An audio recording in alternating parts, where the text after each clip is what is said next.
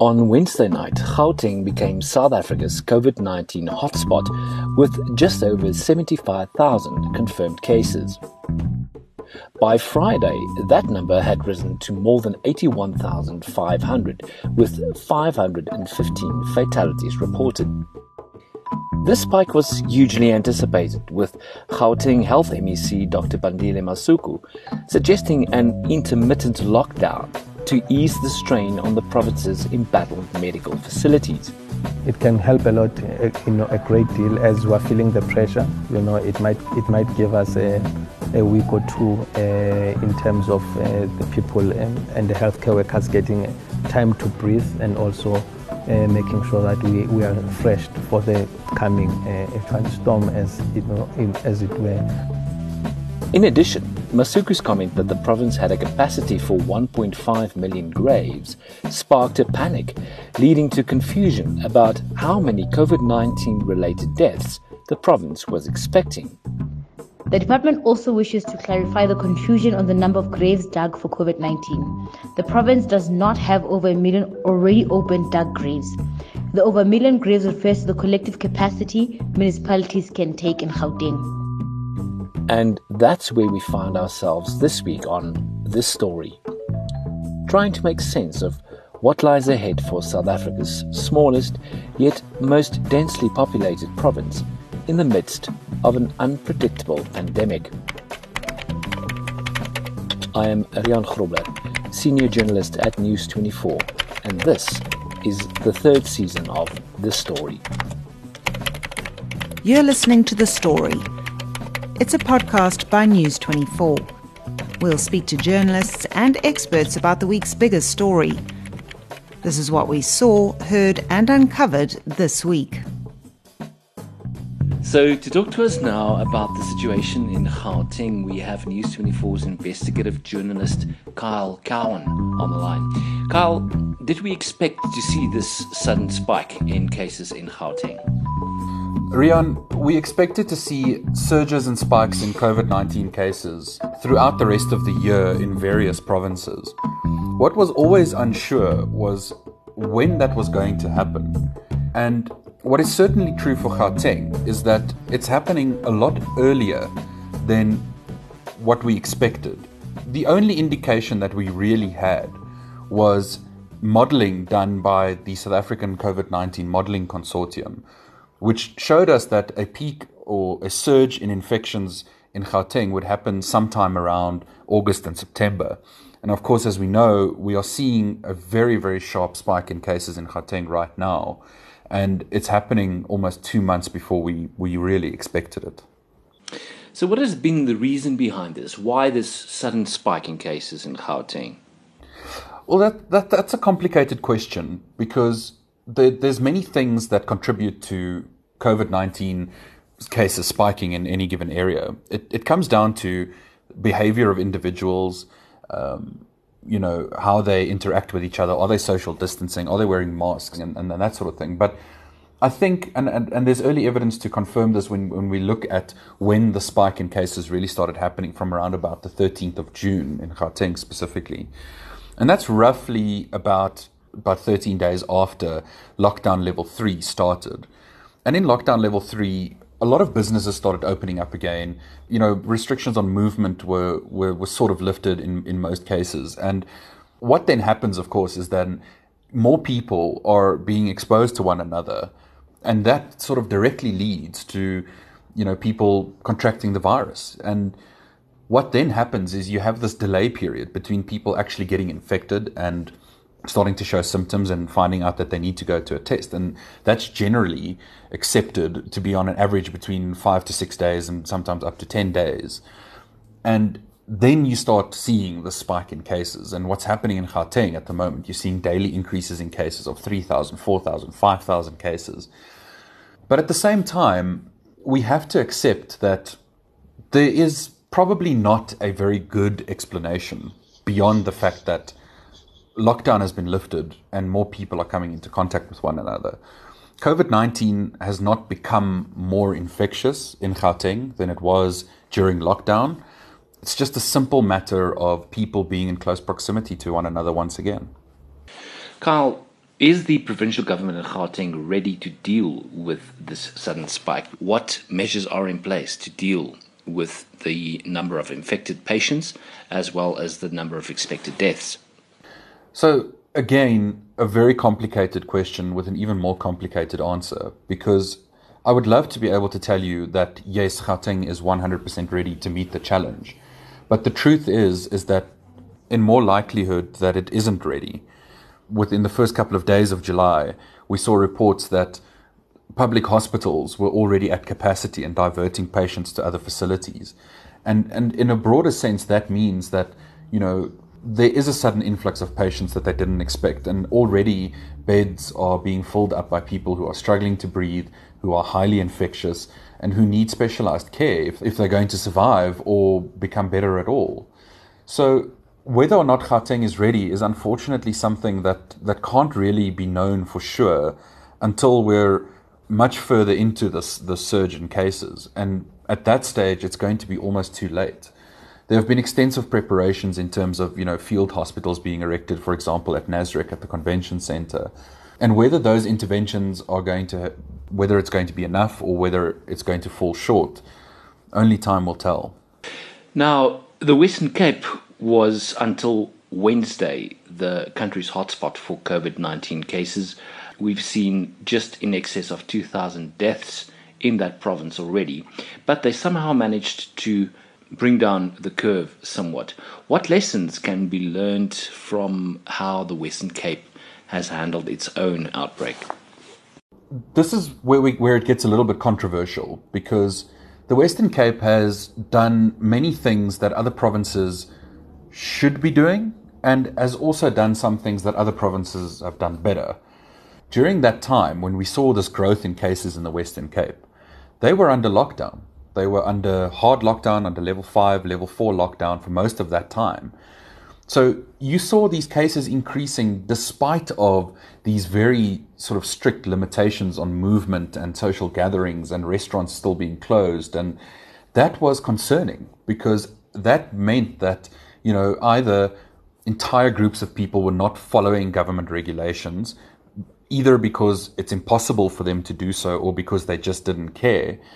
And at the same time, it spoke to another phenomenon, which is that there is a possibility that there were COVID 19 cases in the Western Cape long before the first detected case was reported.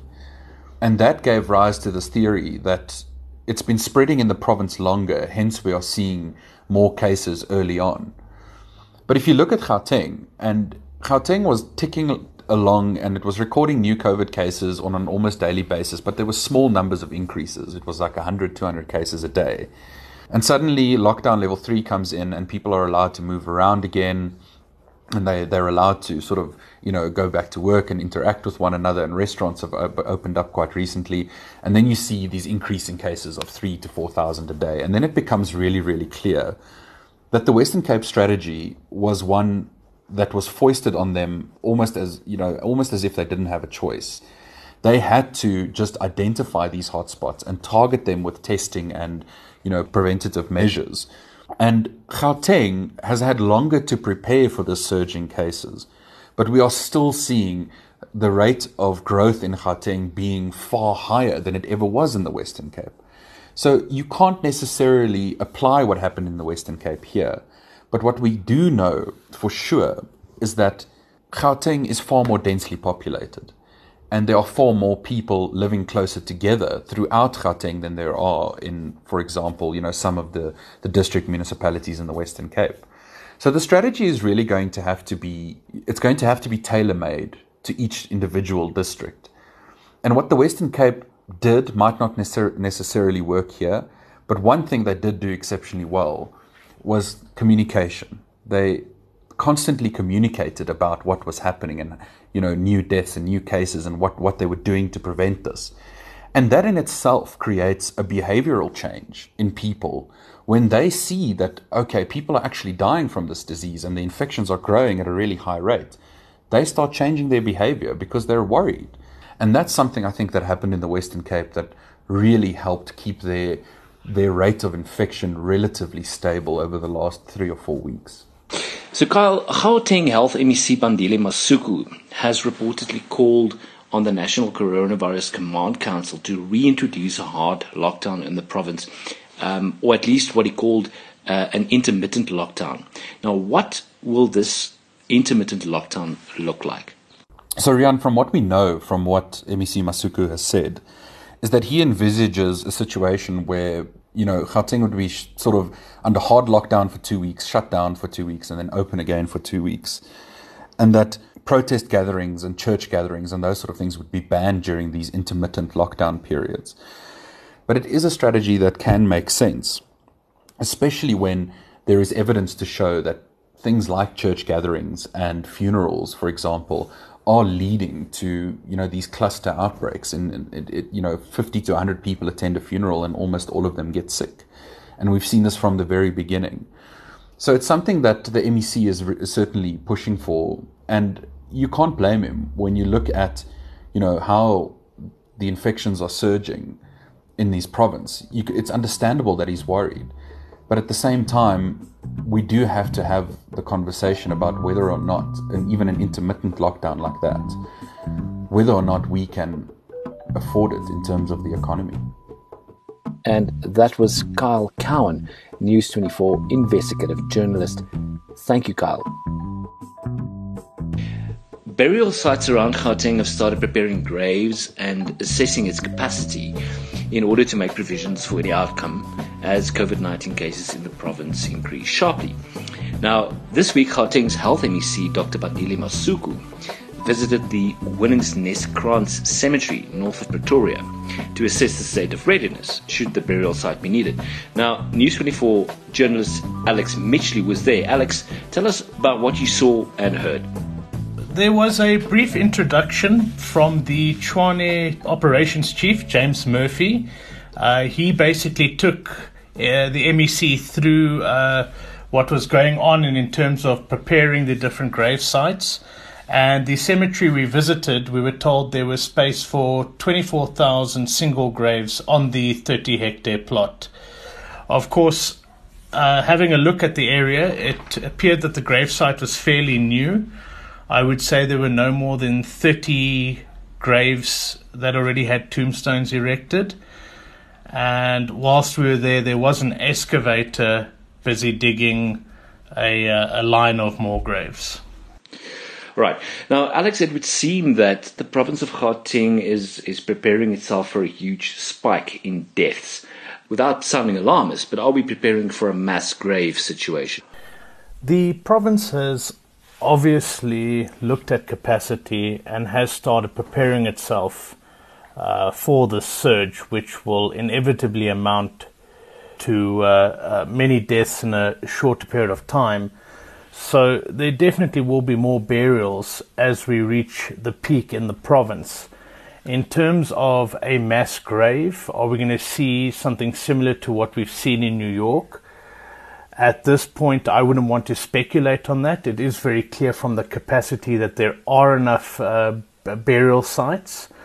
I do know that during the briefing on Wednesday, uh, the Tshwane uh, Chief Operations Officer did say that mass graves could be built if required, but at this point, it is unknown whether those will be needed or utilized. We do know when we look at the modeling figures that the government uses, their pessimistic projections were that there would be around uh, just over 10,600 deaths in Gauteng by November. And uh, obviously, I think it would obviously also have to be determined about how many of those deaths occur in what space of time before you look at a issue of you know single burials versus mass burials. Alex, the MEC also mentioned a figure of a capacity within the Gauteng province for 1.5 million graves. Can you give us a bit of clarity on that figure? So the MEC was originally quoted as saying that they were preparing 1.5 million grave sites. And he obviously said this in the context of the COVID 19 pandemic. Then, whilst we were at the cemetery, uh, a journalist asked for clarity on this question, and the MEC rephrased it and said that the province has capacity for over 1.5 million grave sites. And he added that the preparing of grave sites will obviously be dependent on how the pandemic actually evolves. So, Alex, obviously, it's not a projection of expected COVID 19 deaths, but rather a reassurance that the Gauteng province will have the capacity to deal with any such deaths. Yes, it's clear that the MEC's comments and this number that he had given of over 1.5 million grave sites was just in reference to there is capacity to for people to bury their loved ones during this time. But with that being said, in the middle of a pandemic, this has caused obvious fear and uh, angst among the public, especially because of the uncertainty of COVID 19. And I do think that many people have misinterpreted what he was saying as perhaps the impending doom that awaits the province in terms of the numbers of deaths that are expected. Very insightful comments there from Alex Mitchley, a News 24's journalist in Pretoria. Thanks, Alex.